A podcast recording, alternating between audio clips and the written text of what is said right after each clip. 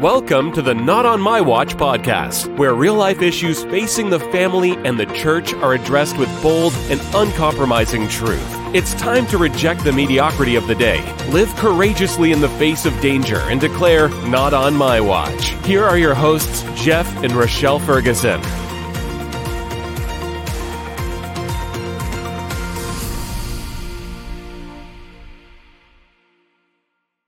All right, it's not on my watches. 10 minutes in the news. I'm starting the timer right now because this is 10 minutes or less. Uh, and so here we go. We've got two articles. This Mm-hmm. is the premise of this kind of special. segment. Um, we each come with an article, explain it, talk about it, things that matter to Not on My Watch that would matter to you. You're a part of the movement. So um, here, I'm going first. Go first. Okay, so Yep. my article, the title is Parents Speak Out After Daughter Assigned to Share a Bed with a Transgender Student on a School Trip. They told me to hide it, in quotes. So the I just, backstory. if I could do an emoji face, you'd be like, so the backstory Oh, is that this 11 year old girl is on a cross country uh, trip with her school, not like cross country, but like cross country, you know, track. and I thought it was the other cross country, but I'm Really? glad So you yeah. glad? I, okay, glad I did the whole running. Okay, so and her mom is actually a chaperone on the trip. But they have the adults and the kids sleeping separate. We could got, talk a whole lot about that on not on my watch. I gotta make sure of time. Okay, and um and so the girl goes into the bathroom of the hotel room and says, calls her mom, who's in another hotel room, and says, Mom, they're having me sleep with a biological boy in, in my bed. Like, we have to share a bed. Oh, and she's 11. Wow. And so, obviously, you know, um, so the mother confronts the leadership of the trip and all of this, and they they do say that she can change rooms, but they said, please hide this, don't tell anybody. This is our school policy. So now, obviously, they have not abided by the don't tell anybody this because they're trying to protect other people. Um, and so that's my article. Do you have any thoughts before I couple, jump into them? couple thoughts. Um, you know, we just did a podcast on bullying, and I think one of the weapons of a bully is, "Hey, don't tell." Yeah, I, I always think if there's know. anybody says, "Hey, don't tell anybody about this," that should be a red flag going off.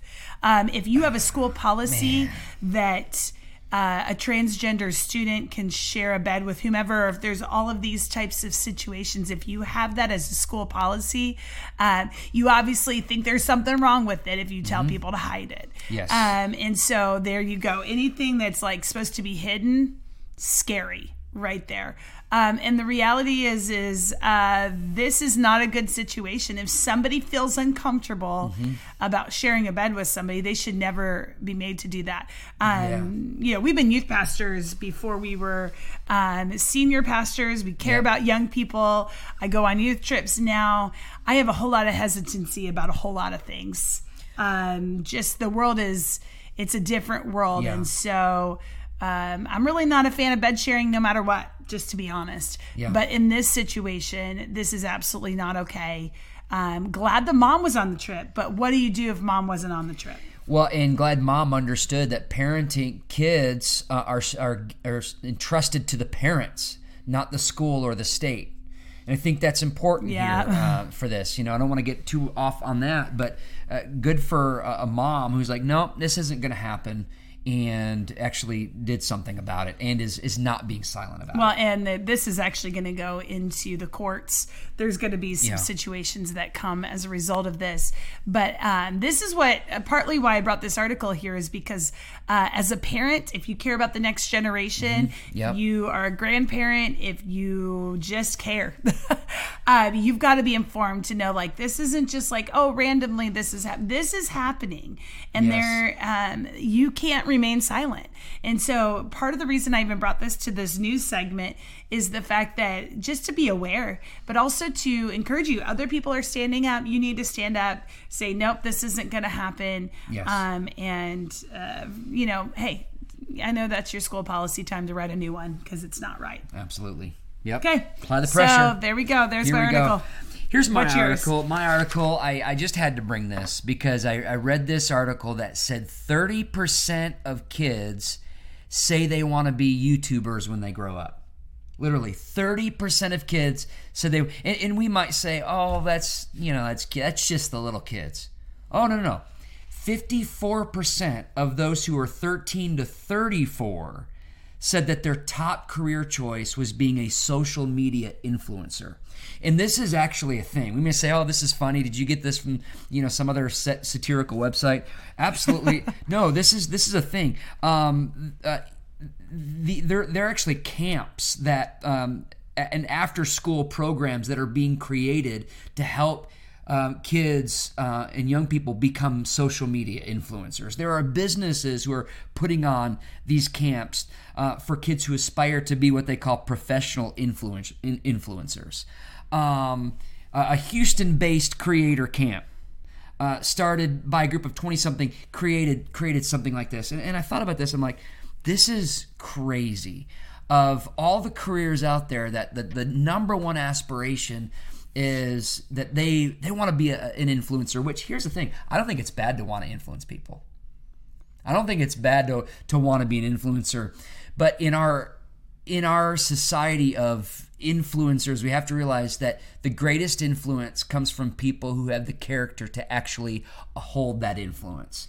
It's not about your online platform or online presence it's about your character and we need to spend more time talking about our character development our heart development who we are in christ and less about our, our followers on facebook or youtube Yeah. Um, so here's my thoughts on it. Yeah.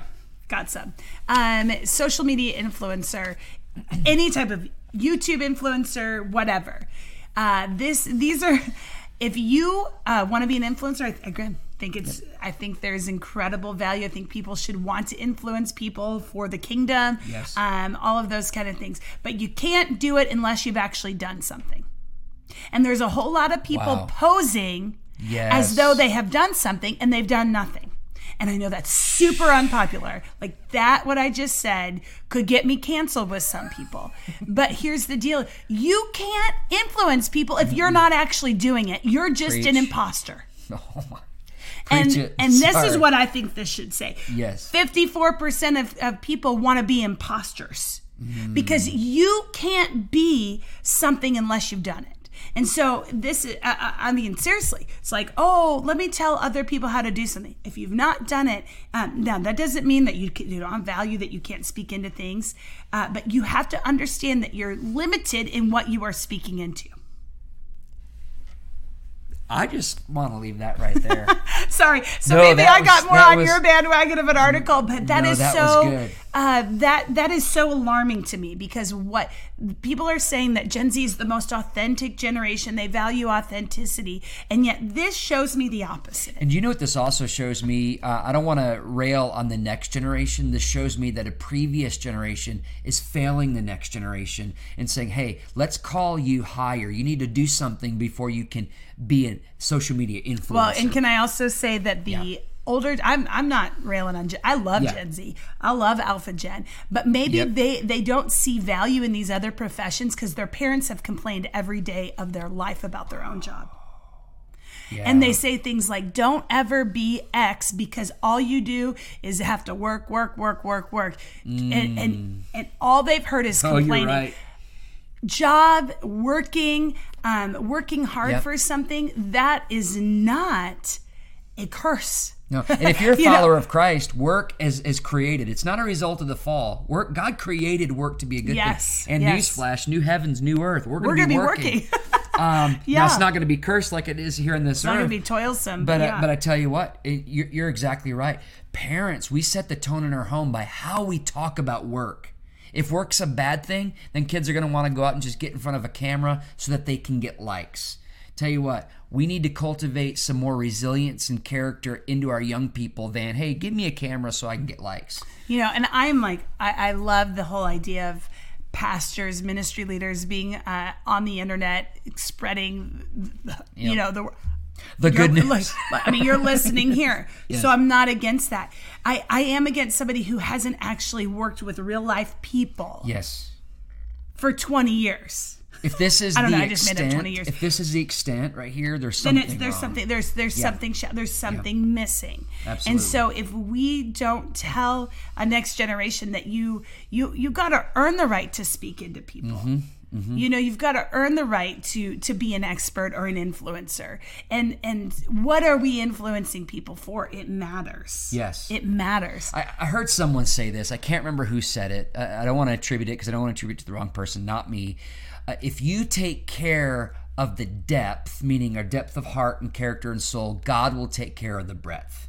how far it reaches How Yes. far it reaches, how far it goes. well and we also And have to think what is the standard by which we are measuring that time's up Time is up.